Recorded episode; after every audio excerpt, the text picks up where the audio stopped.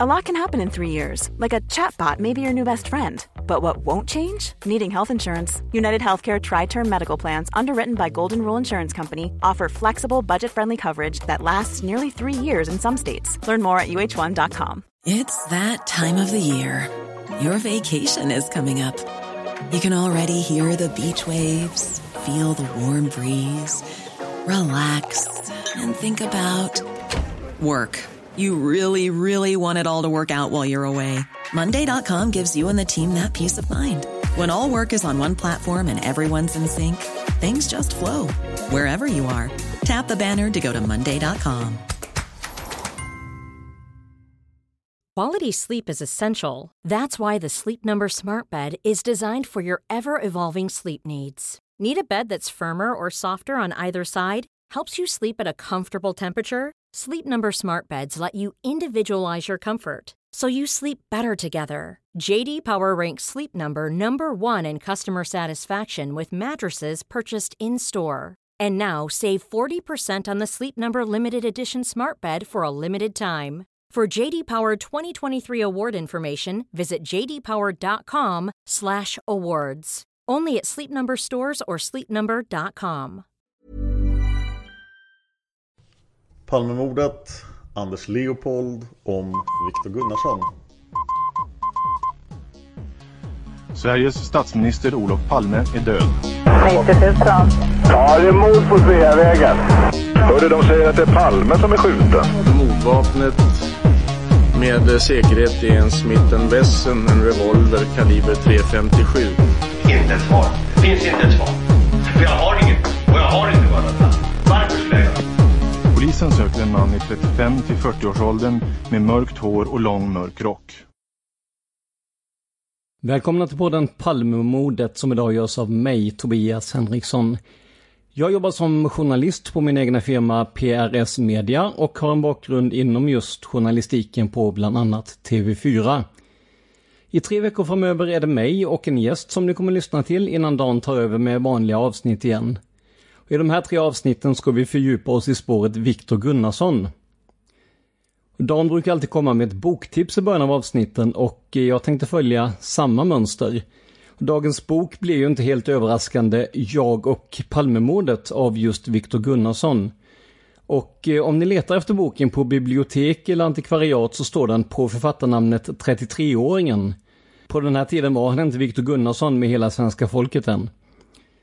Om ni letar efter kalla fakta får ni nog leta vidare men eh, den är ändå underhållande och intressant. Och som ni vet så finansieras podden Palmemordet av er lyssnare. Så om ni gillar den får ni gärna gå in på patreon.com palmemordet och sponsra oss med en summa per avsnitt. Tycker ni att Patreon verkar komplicerat så går det också bra att stödja podden via Swish. Skicka i så fall ett meddelande till Dan på facebook.com palmemordet. Om ni känner att de här avsnitten är bra och vill höra mer av mig så går det bra att gå in på facebook.com prsmedia.se och skicka ett meddelande till mig för att få mitt swishnummer. Och till sist två saker som är viktiga när ni lyssnar på de här avsnitten. Det första gäller namnfrågan. Jag och min gäst som vi snart ska presentera har valt att använda hela Viktor Gunnarssons namn och inte Viktor G. Och anledningarna är flera. Dels har han själv sökt massmedias uppmärksamhet under sitt riktiga namn. Dels är han idag avliden och lider ingen skada av en namnpublicering. Och dessutom är Gunnarsson inte hans familjenamn varför vi inte heller hänger ut hans familj genom publiceringen. Slutligen, vi tar inte ställning till Viktor Gunnarssons skuld eller oskuld. Eventuella påståenden om hans skuld från vår gäst får stå för denne. Då kör vi igång! Gunnarsson var ju högintressant under början av Palmeutredningen men efter att misstankarna mot honom skrivits av så framstod han mer och mer som en galen panna och högst otrolig som mördare. Hans liv och hans roll i Palmeutredningen har fascinerat mig länge. Kanske för att han från början är en landskapsbroder till mig, född och uppvuxen i Blekinge. Så efter att ha läst flera böcker om Gunnarsson bestämde jag mig för att försöka ta reda på mer. Och till min hjälp fick jag ytterligare en person från lilla Blekinge som i många år studerat Gunnarssons uppgång och fall. Han är numera bosatt i Norge, så jag åkte upp till honom för två dagars intervjuande. Vi låter honom presentera sig själv. Ja, jag, som sagt jag heter Anders Leopold och med familjenamnet Elmqvist faktiskt. Och jag har jobbat eh, 13 år på Aftonbladet och 20 år på Expressen och jag har skrivit 10 böcker så att jag har ägnat mig rätt mycket åt skrivandet. Och jag kan väl säga att eh, några av böckerna är med direkt anknytning till Olof Palme och mordet. Ja okej, nu finns det säkert en och annan som tänker varför ska vi lyssna på ännu en journalist och författare som tror sig ha svaret på Palmemordet? Men förutom Anders Leopolds digra kunskaper finns det även något annat som gör att han fått inblick i mordet och mordoffrets liv. Jag kände ju Olof Palme väldigt väl. Vi var ju, jag träffade ju honom i olika sammanhang när han var ute och eh, första maj-talade och liknande grejer. Eh, och redan på 60-talet när jag jobbade med, där han var kommunikationsminister hette det väl tror jag. Så, så gjorde jag ett jättehistoria om eh, skandalresorna utomlands och folk som blev strandsatta och liknande. Och eh, Olof Palme var då den som skulle ta ansvaret för det. Och mycket riktigt när vi hade publicerat ett antal stora artiklar under en veckas tid så sa han till mig att, vi, att han skulle lägga, ta hit det på riksdagen att de snabbt skaffade en resebyrålag som alltså förhindrade de här grejerna, vilket också genomgick. Eh, den kom då året efter vi hade skrivit om det här. Och resebolagen var den sån att alla de här bolagen som skulle ha resor de var tvungna att betala in en garantisumma eh, som motsvarade omsättningen från året innan till exempel.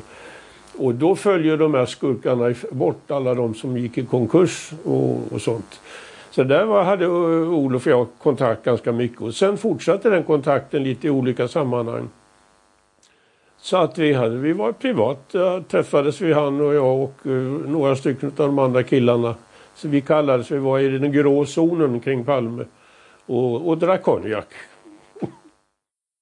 Hur var han som person? Hur, vad var ditt intryck av Olof Palme? Mycket trevlig. En helt annan människa än vad, vad allmänheten har sett. Som bara fått lära känna honom via talarstolar och annat. Eh, hans aggressivitet och allting. Men eh, han var ju en mycket, och mycket känslosam person. Och mm, framförallt fäste han sig vid andra människor väldigt mycket som vanliga människor som man lärde känna som man träffade. De dök alltid upp på hans första majtal och liknande.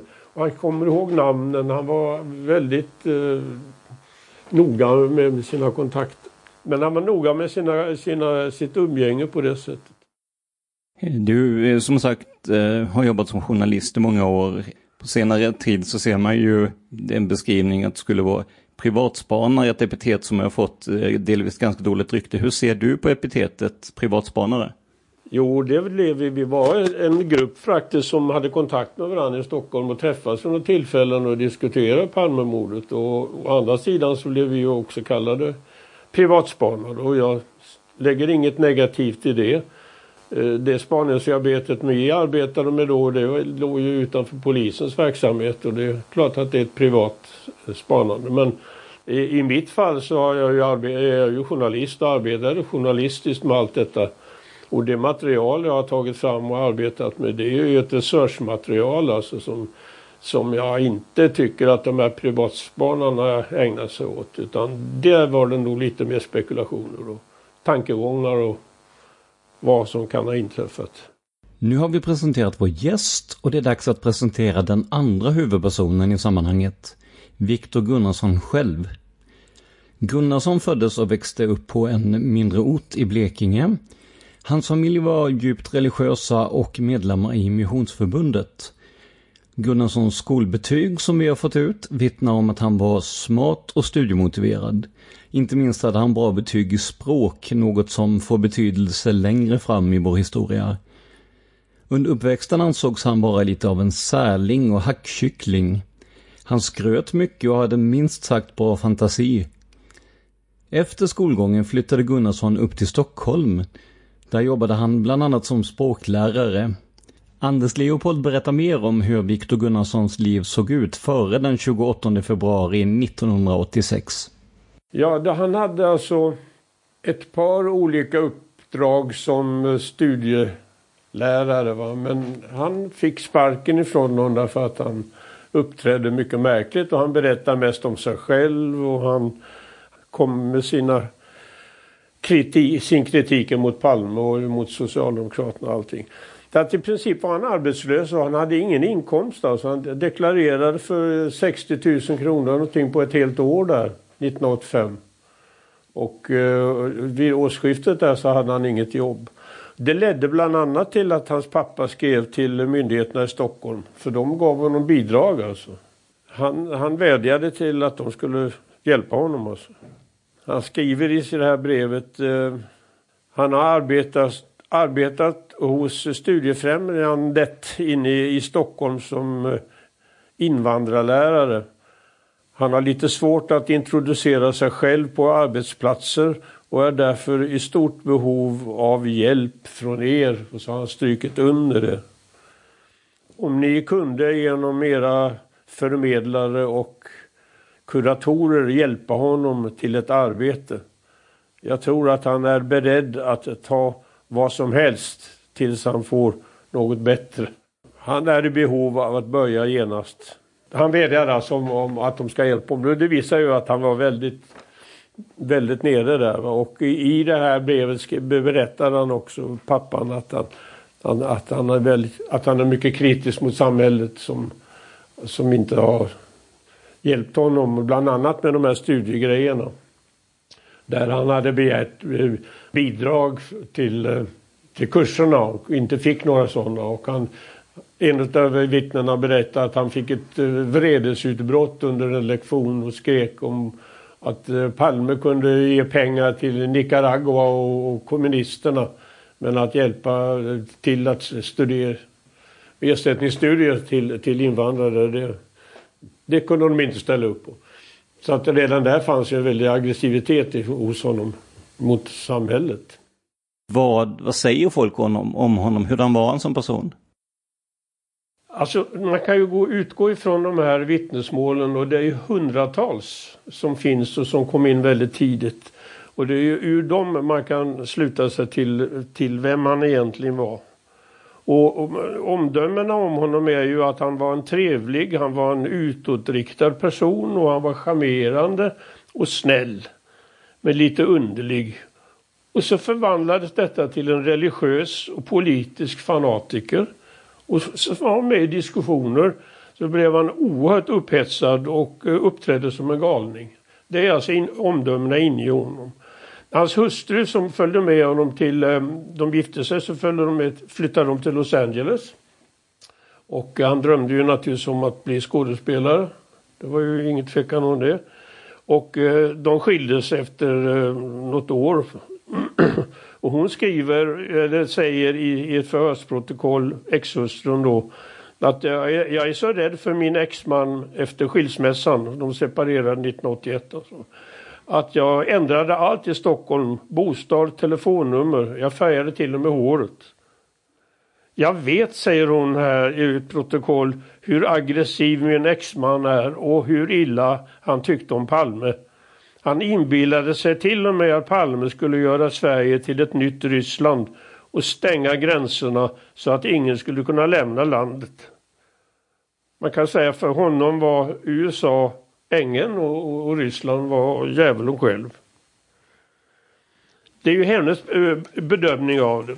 Sen gick han, var, fick han ju små jobb, eller vikariejobb som eh, eh, lärare. För att han var ju rätt språkkunnig. Och de i sin tur har ju naturligtvis då också lämnat eh, rapporter om eh, honom i, i, sina förhör.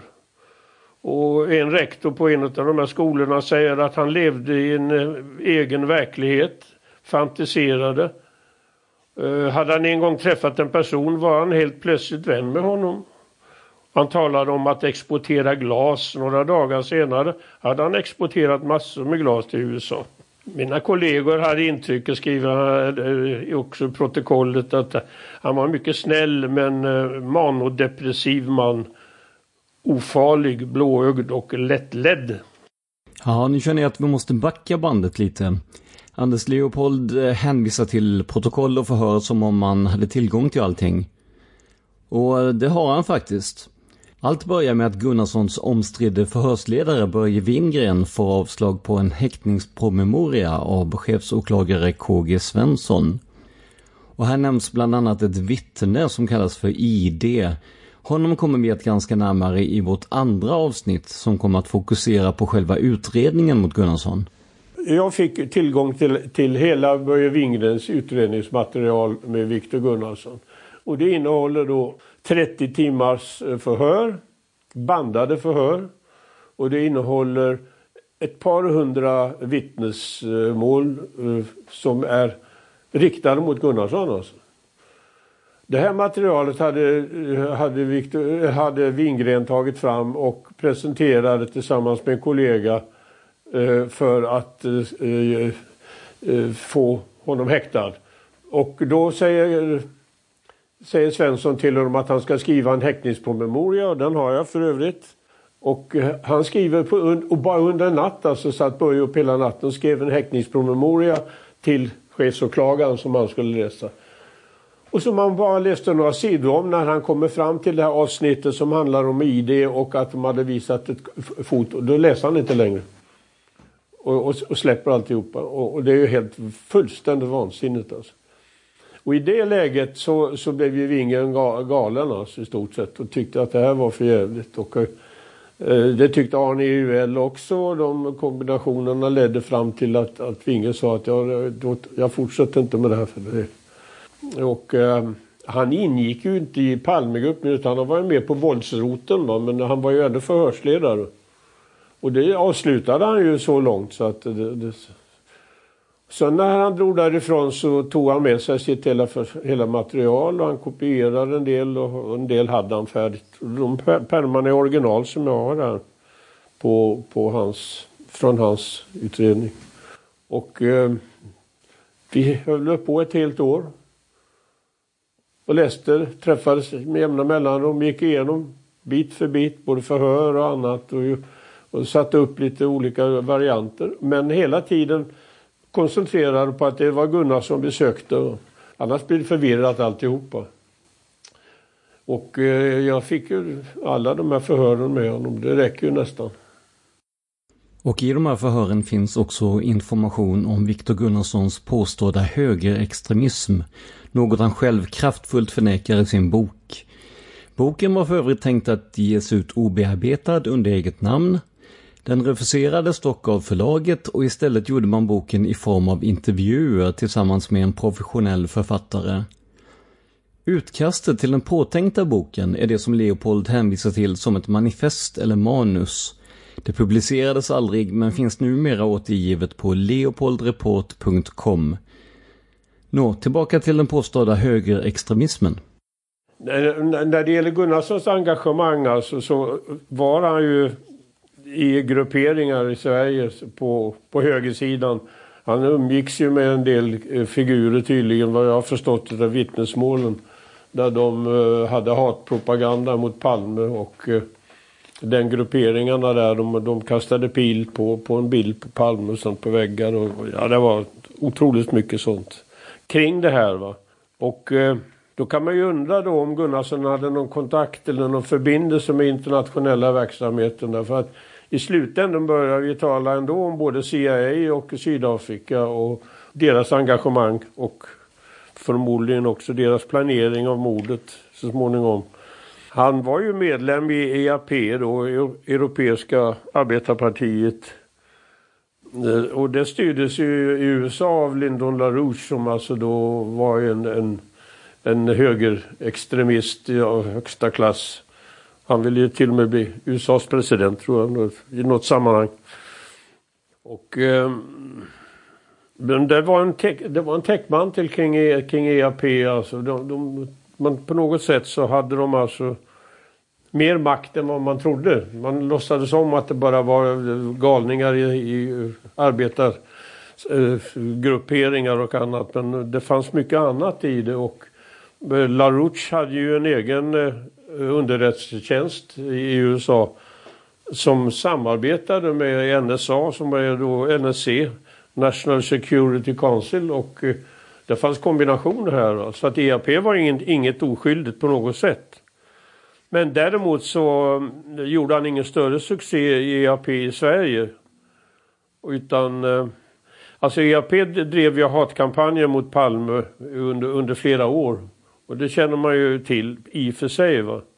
Men eh, Gunnarsson var med under något år bara och han blev eh, utesluten. Och det är ju också, då har man verkligen kommit långt. Om man blir utesluten ur EAP alltså, och därför att de betraktar honom som helt tokig i olika sammanhang. Han var med vid några demonstrationer och, och när Palme visade sig och han berättade själv i manifestet att han hade pratat med Palme och, och skällt på honom. Palme blev rädd för honom och, och, och liknande utfall. Så att eh, där fanns en del där. Men... För helhetens skull återgår vi till manifestet, eller manuset, som är viktigt för att ge en heltäckande bild av personen Viktor Gunnarsson. Så här berättar Anders Leopold om manifestet och om sin teori om Palmemordet. Och det hela började med ett samtal till huvudpersonen själv. Jag ringde honom och pratade med honom i telefon och han, jag berättade för honom att jag var intresserad av att skriva en bok om, om Palmemordet och framförallt hans roll. Och detta var efter att han hade blivit friad eller släppt då. Men då sa han nej det håller jag på med själv. Vilket han också gjorde. Och det manuskriptet skickade han till Bonniers. Det är 250 handskrivna sidor. Och eh, refuserades utan vidare. Var, han var ju, min kollega som jobbade med det här materialet på Bonniers han sa att det var ju en galning. Alltså.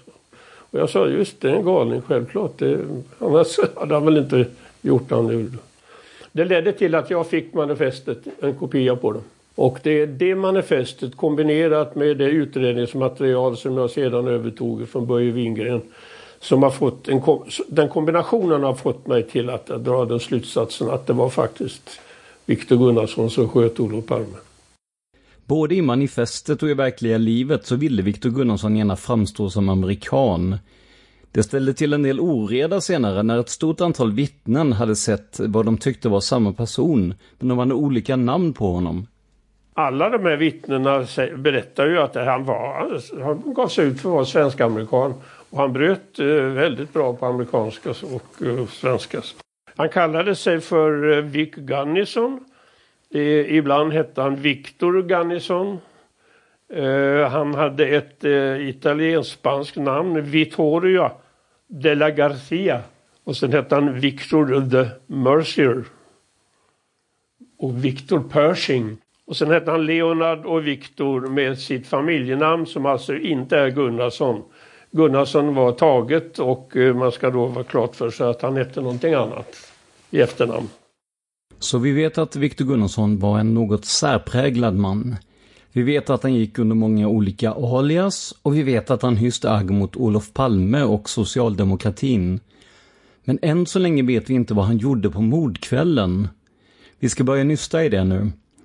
Gunnarsson och polisen är överens om att han satt på kaféet Mon på kvällen, där han bland annat pratade med tre flickor. Men vad han gjorde i övrigt har han haft väldigt svårt att förklara under utredningens gång. Anders Leopold ska nu berätta mer om Gunnarssons tid på Mon och här får vi också veta att Anders Leopolds mordteori går ut på att Gunnarsson sköt Palme, men att det var en konspiration med koppling Ryan Reynolds here from Mint Mobile. With the price of just about everything going up during inflation, we thought we'd bring our prices down. So to help us, we brought in a reverse auctioneer, which is apparently a thing. Mint Mobile unlimited premium wireless. Ready to get 30, 30, bit to get 30, bit to get 20, 20, 20, bit to get 20, 20, bit to get 15, 15, 15, 15 just 15 bucks a month. So, Give it a try at mintmobile.com/switch. slash $45 up front for 3 months plus taxes and fees. Promo for new customers for limited time. Unlimited more than 40 gigabytes per month slows. Full terms at mintmobile.com. Quality sleep is essential. That's why the Sleep Number Smart Bed is designed for your ever-evolving sleep needs. Need a bed that's firmer or softer on either side? Helps you sleep at a comfortable temperature? Sleep Number Smart Beds let you individualize your comfort so you sleep better together. JD Power ranks Sleep Number number 1 in customer satisfaction with mattresses purchased in-store. And now save 40% on the Sleep Number limited edition Smart Bed for a limited time. For JD Power 2023 award information, visit jdpower.com/awards. Only at Sleep Number stores or sleepnumber.com.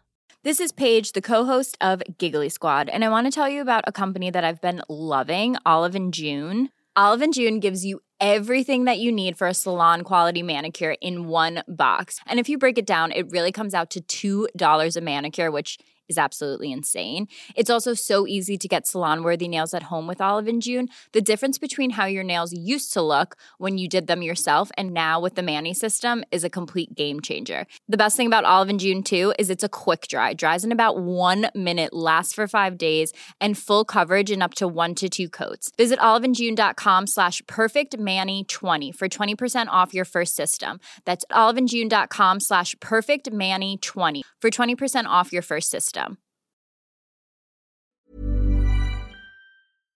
till bland annat CIA och Sydafrika. Och här nämns också en väska som Gunnarsson hade med sig på kvällen den 28 februari 1986. Gunnarsson hävdade att det var en kameraväska som för kvällen dock innehöll kvällstidningar och en bok. Men Anders Leopold är inne på att väskan stämmer bra överens med de vittnen som säger att mördaren hade just en handledsväska i storleken 15 x 20 cm. Det är också de exakta måtten på Gunnarssons väska. De här tre flickorna på Moncherie, alltså de, de samtalar ju då, eller rättare sagt det är Viktor Gunnarsson som, som pratar. Han sätter sig själv vid deras bord. Och eh, de, det är de som lägger märke till att han har den här väskan på bordet som är fullproppad, som de uttrycker det. Och dessutom ger de en beskrivning av storleken, exakt samma som den här eh, andra vittnet har gjort. Så det är i och för sig en riktig grej. Men eh, då, då börjar, alltså Palme, börjar han agitera om Palme. Och eh, de tyckte att det var väldigt pinsamt. Och i, I den här agiteringen mot Palme så, så, så, säger han alltså till dem, enligt flickorna då, så, så säger han att, att eh, om man eh, säger vad man tycker om Palme och Socialdemokraterna så, så riskerar man att bli skjuten i ryggen.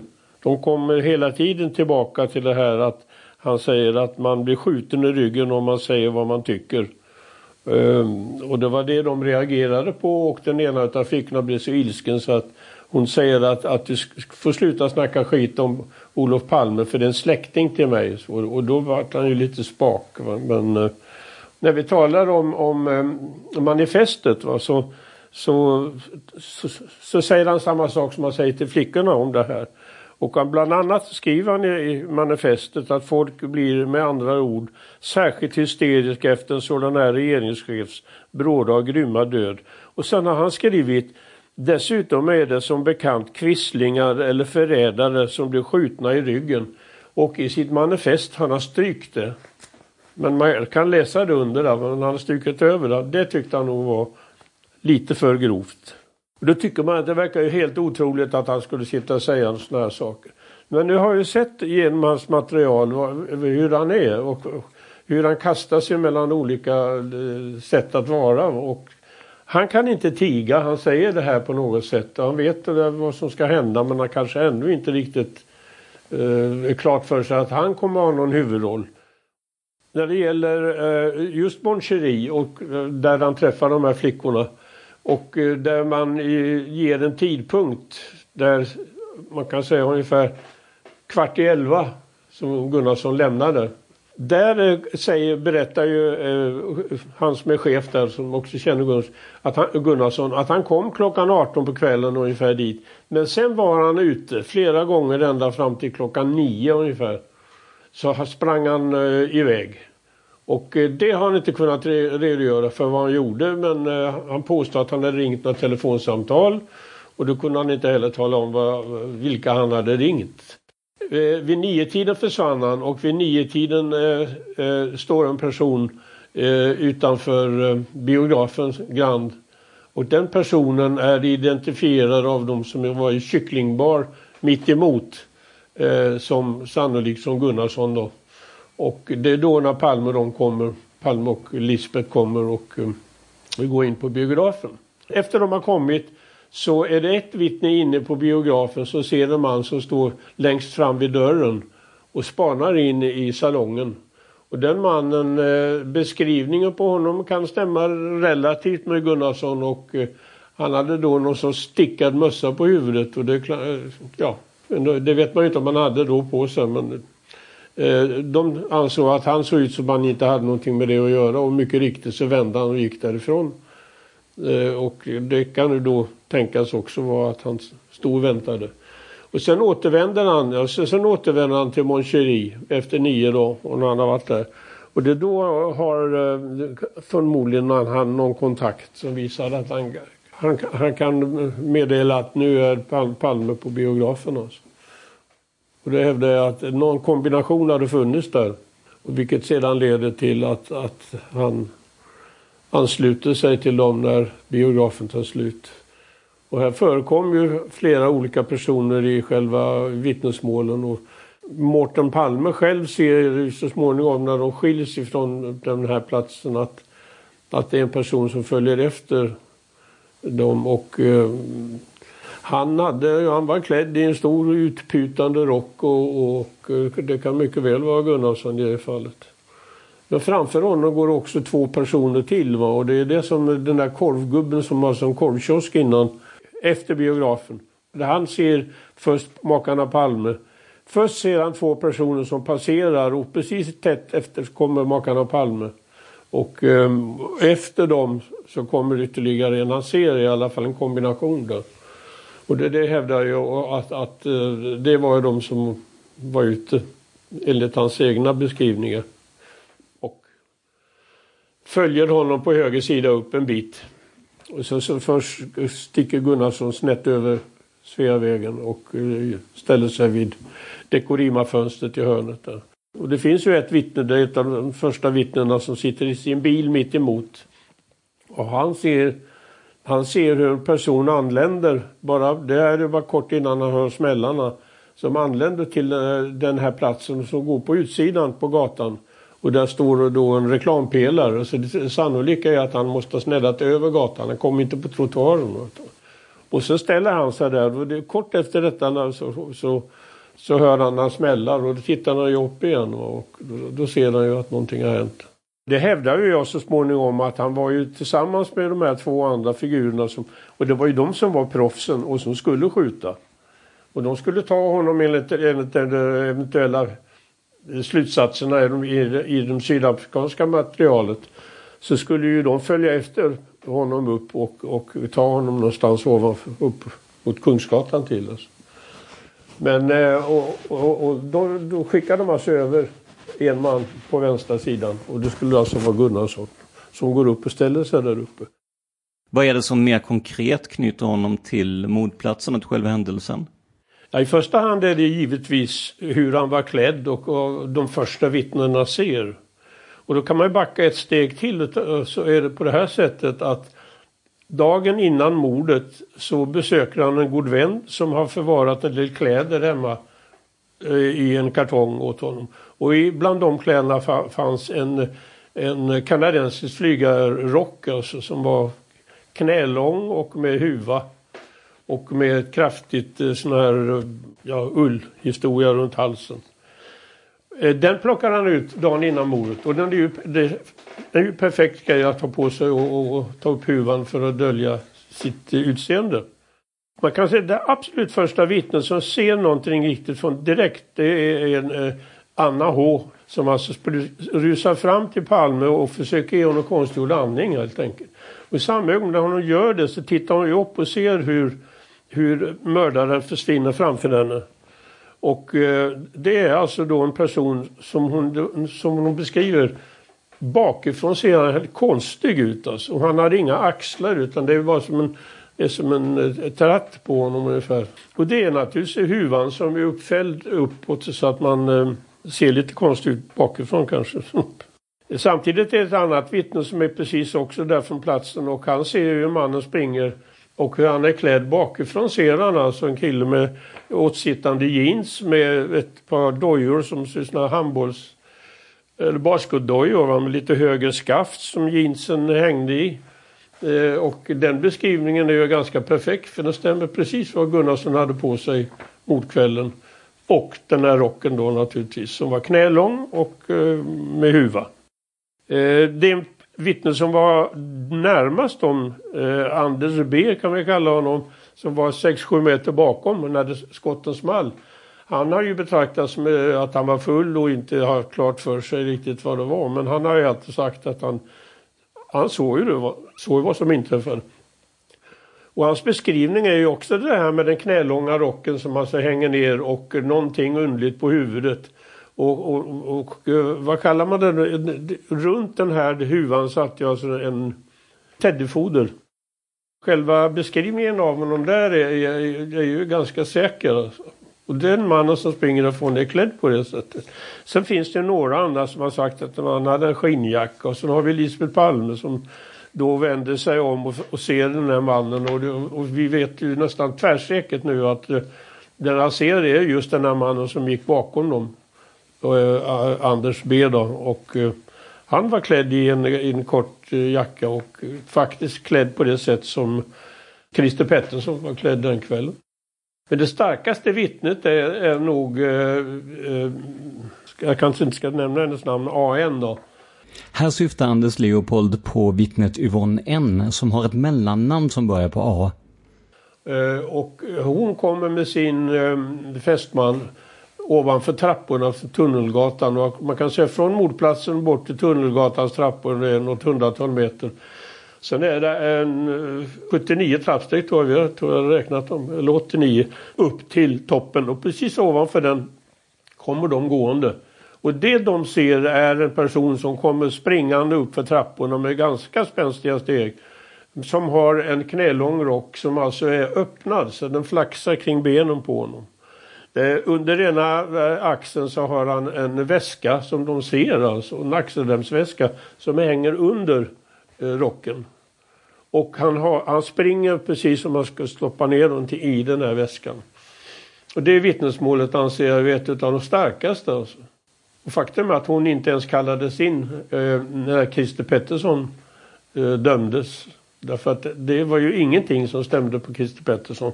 Och dessutom hade hon ju inte sett ansiktet va? så att det var ju det en sak. Och sen har han ju en flyktväg som stämmer i tiderna ungefär. Va? Man kan, ska man dra den så kan man ju kort säga bara att han Mordet inträffar klockan 23.21 och sen, sen eh, är, kommer Anna H och, och eh, hon ser den här mannen med den här konstiga rocken som springer iväg. Och eh, det är bara några minuter senare så kommer då YN har jag kallat det vittnet ser i mina papper och AL och de två ser då honom komma upp. Och det är alltså en man som är klädd precis som Gunnarsson med huvan hade han eh, kvar på huvudet och han hade rocken uppknäppt och, och sen hade väskan. Och det fantastiska är att hon beskriver väskans storlek, alltså så att, som eh, stämmer överens med, med ett par personer som träffade Gunnarsson någon timme innan mordet på Moncher i ett café. Och där hade han väskan liggande på bordet och eh, jag har inte måttet här på den men det var 15 gånger 20 centimeter eller någonting sånt. Ja precis, de allra flesta som har hört om det här säger 15 gånger 20. Ja. Eh, en sak jag har tänkt på där är eh, 15 gånger 20 centimeter. Om, eh, man, om det skulle vara en Magnum revolver då så har den en längd på ungefär 30 centimeter. Eh, det skulle i så fall tala antingen för att det inte var vapnet man stoppade ner eller att det var ett annat vapen. Har du reflekterat över det? Ja, det kan det vara. Och eh, man kan säga att eh, det är inte helt otänkbart att det var en eh, kortpipig Magnum alltså. Och då får de plats där. Och det förstår man. En långpip är ju ganska klumpigt att dra omkring på. Så det är inte omöjligt att, att det var ett sånt vapen. Vi följer mördaren i spåren och kommer strax fram till Döbelnsgatan. Där stöter vi på det tidigare nämnda vittnet ID. Ett vittne som kommer att bli väldigt viktigt i den senare utredningen. I det här avsnittet ska vi bara beröra själva händelsen och få en kortfattad summering av vad som senare hände i utredningen. I nästa avsnitt kommer vi att granska IDs vittnesmål i detalj. Har sett vittne som eh,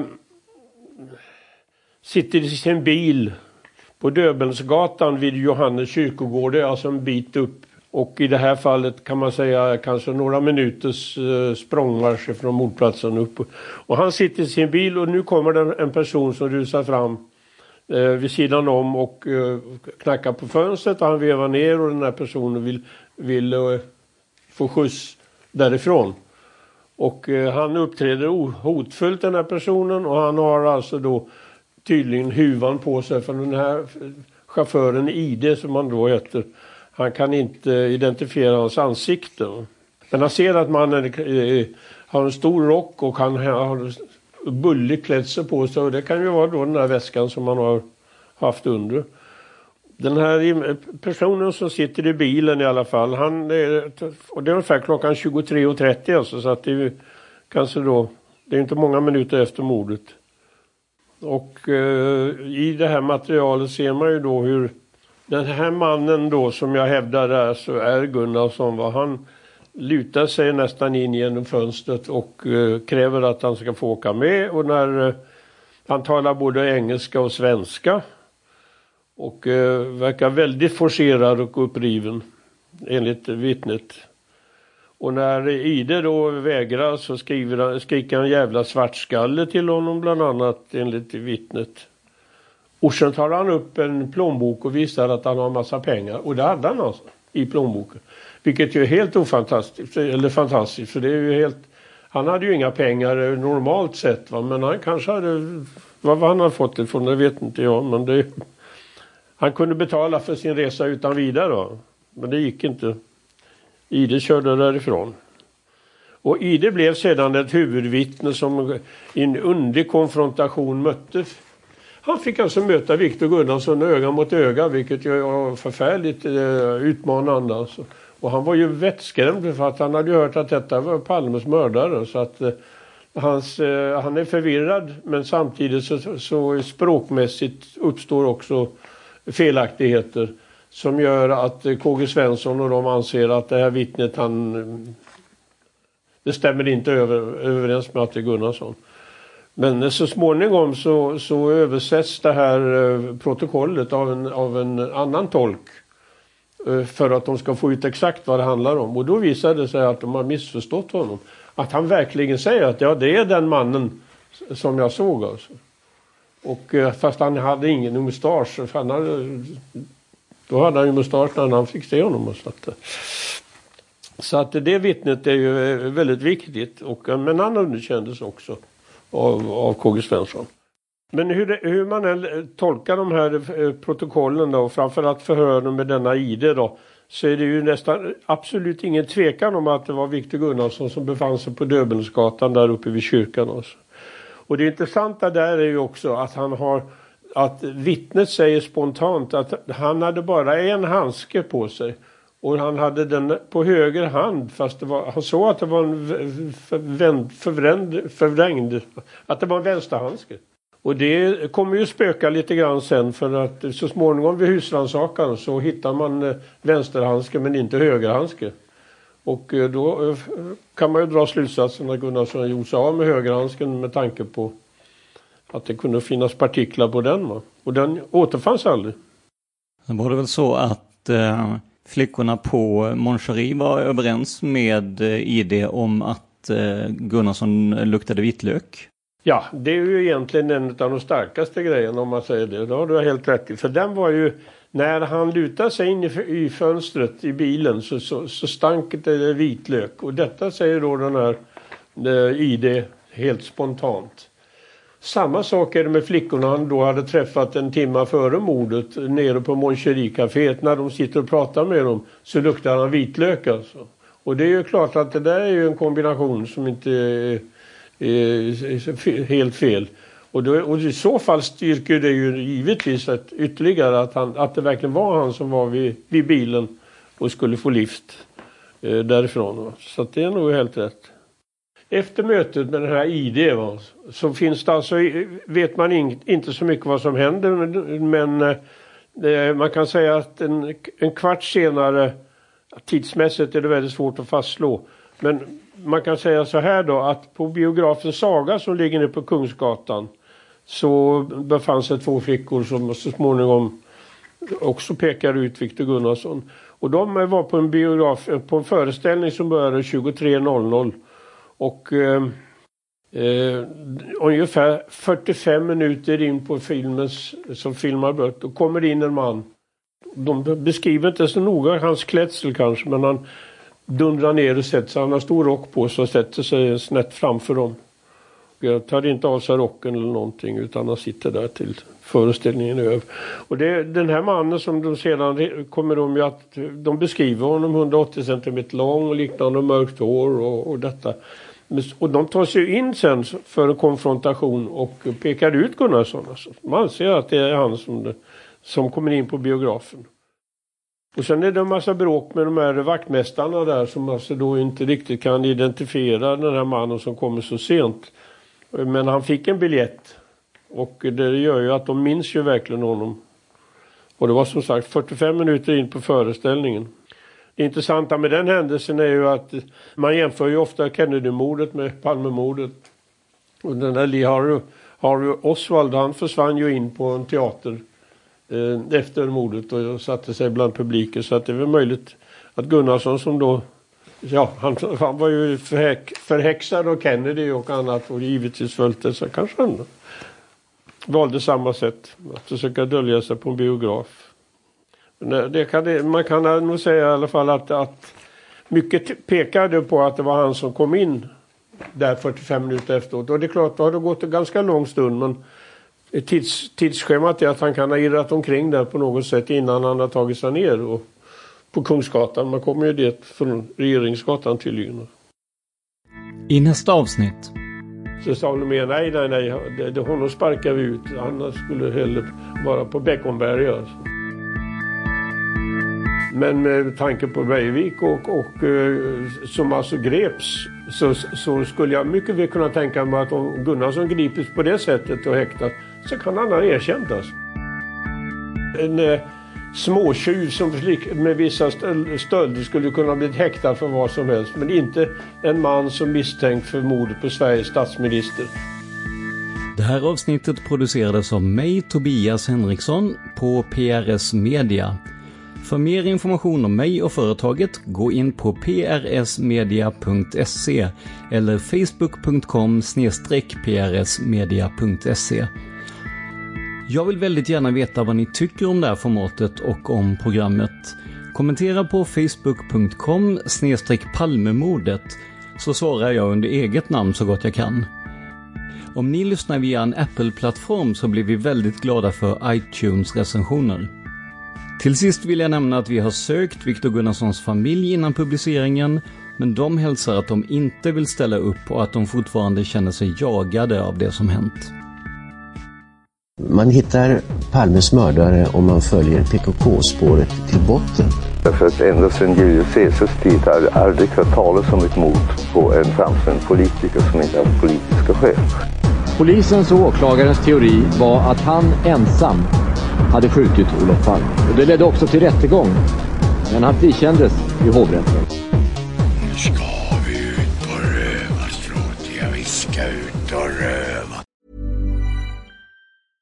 Cool fact a crocodile can't stick out its tongue. Also, you can get health insurance for a month or just under a year in some states. United Healthcare short term insurance plans, underwritten by Golden Rule Insurance Company, offer flexible, budget friendly coverage for you. Learn more at uh1.com. Planning for your next trip? Elevate your travel style with Quince. Quince has all the jet setting essentials you'll want for your next getaway, like European linen, premium luggage options, buttery soft Italian leather bags, and so much more. And it's all priced at 50 to 80% less than similar brands. Plus, Quince only works with factories that use safe and ethical manufacturing practices. Pack your bags with high-quality essentials you'll be wearing for vacations to come with Quince. Go to quince.com slash trip for free shipping and 365-day returns.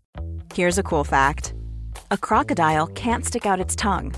Another cool fact, you can get short-term health insurance for a month or just under a year in some states. United Healthcare short-term insurance plans are designed for people who are between jobs, coming off their parents' plan, or turning a side hustle into a full-time gig. Underwritten by Golden Rule Insurance Company, they offer flexible, budget friendly coverage with access to a nationwide network of doctors and hospitals. Get more cool facts about United Healthcare short term plans at uh1.com.